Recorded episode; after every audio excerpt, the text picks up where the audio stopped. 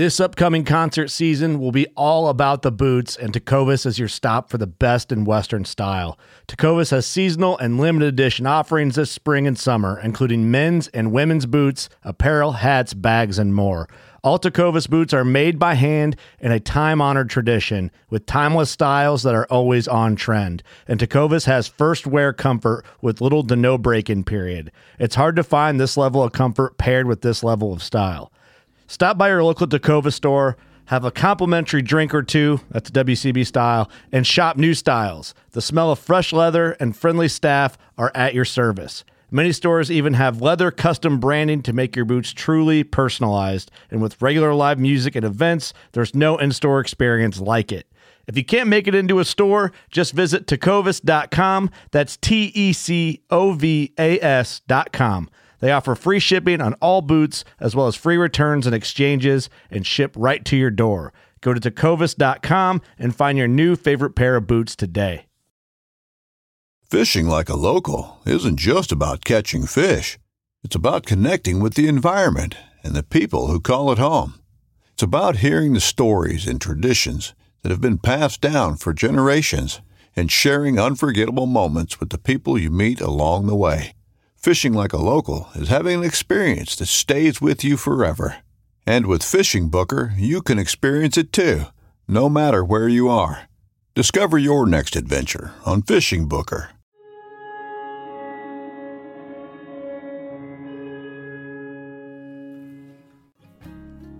Hi, I'm Adam Berkelmans, and today we're making a wet aged venison roast. This recipe was created by field staff writer John Vile. He writes I removed a vacuum sealed bottom round roast from the freezer from the buck my wife harvested this past fall and allowed it to thaw in the refrigerator. I plan to wet age the roast for about 28 days, removing the meat every two weeks or so to drain any blood before resealing. This process allows enzymes to break down connective tissue, while vacuum sealing removes oxygen, which can increase bacterial growth and can lead to spoilage. When the roast was finally ready to hit the smoker, Mother Nature had other plans. By the time the weather had improved, the roast had aged an extra week and was around 35 days. The combination of the Tacticalories rub and sauce I used to season it were delicious, and the roast was tender as any backstrap I've ever eaten. The dusted roasted potatoes and steamed broccoli on the side were the perfect complement. Thanks, John.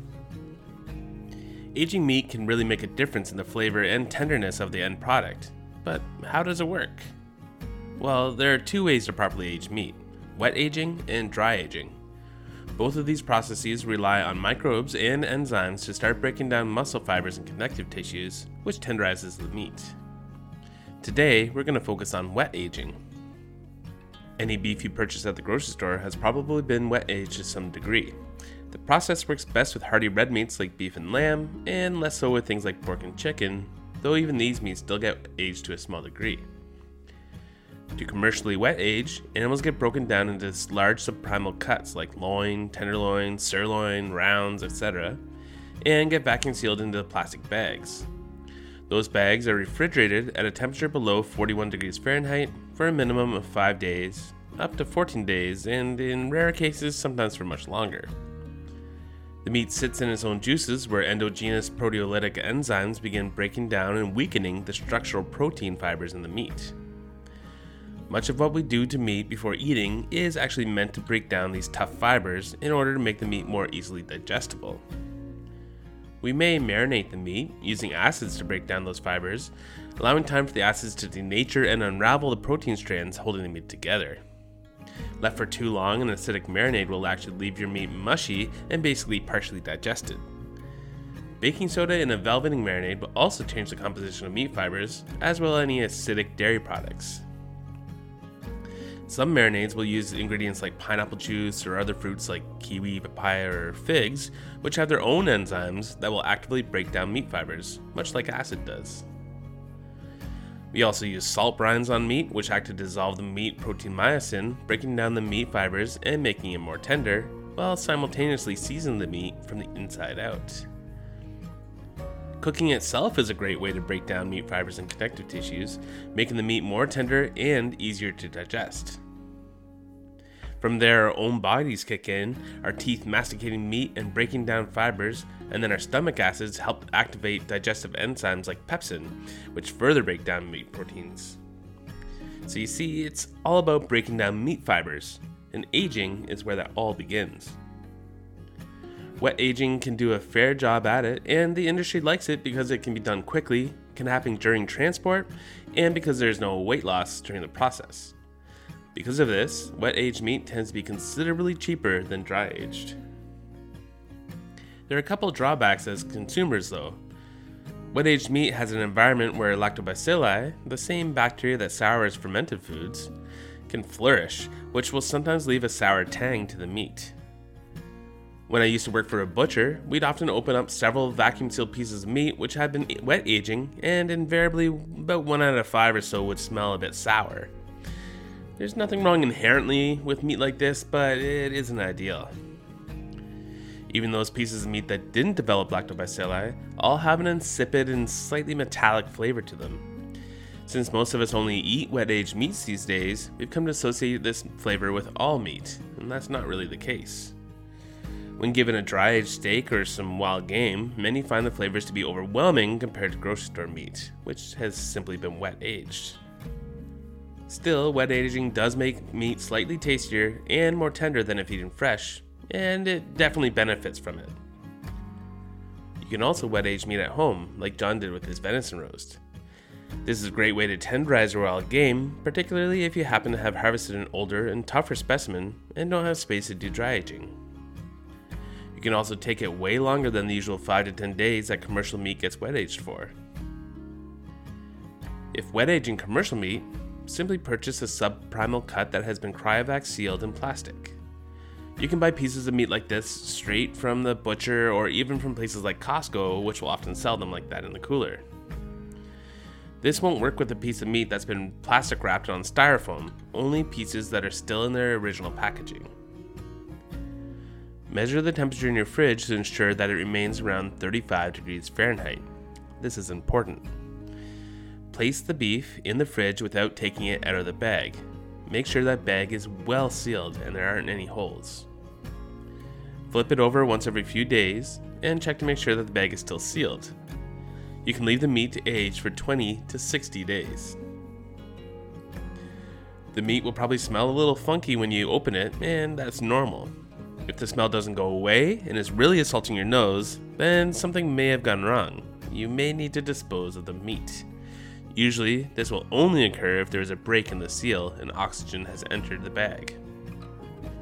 The meat should be quite a bit more tender than when you purchased it, though there won't be too much of a difference in flavor.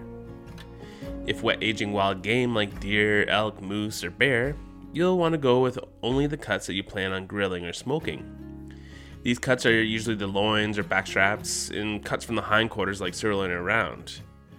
If you plan on slow cooking or stewing the meat, there's absolutely no reason to wet age, as cooking will do the tenderizing for you, and there will be no drastic difference in flavor. Same goes for the age of the animal you're working with. A very young buck or doe probably doesn't need much aging, where an old tough buck could use any tenderization possible. You're going to want to debone the meat and break it down into large pieces. Make sure you're working in a very clean environment so that you don't introduce any bacteria or molds to the meat. Pat completely dry and be sure to remove any trace of hair or debris. Next, vacuum seal the meat and check to be absolutely sure that it is sealed properly.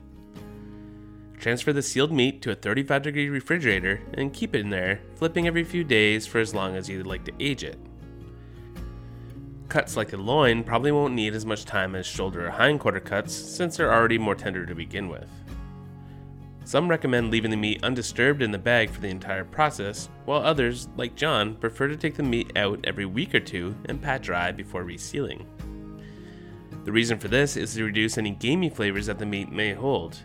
For most animals, this probably isn't necessary, but for an old rutting buck or an animal with a strongly flavored diet, it may be beneficial to remove some of the off flavors by doing this.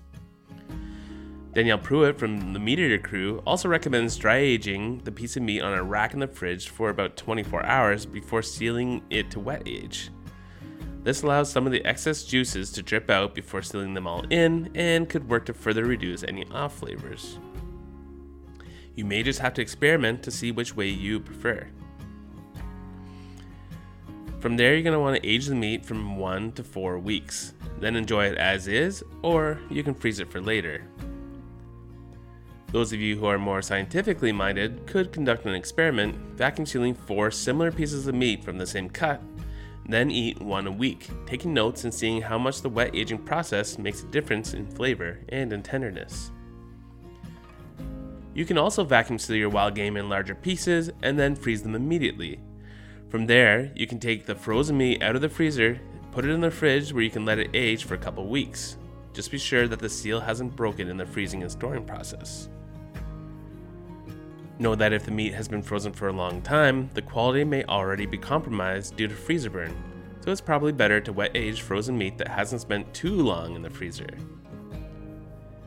In the end, wet aging may not have as much going for it as dry aging, which I'll get to in another episode, but it does have its benefits.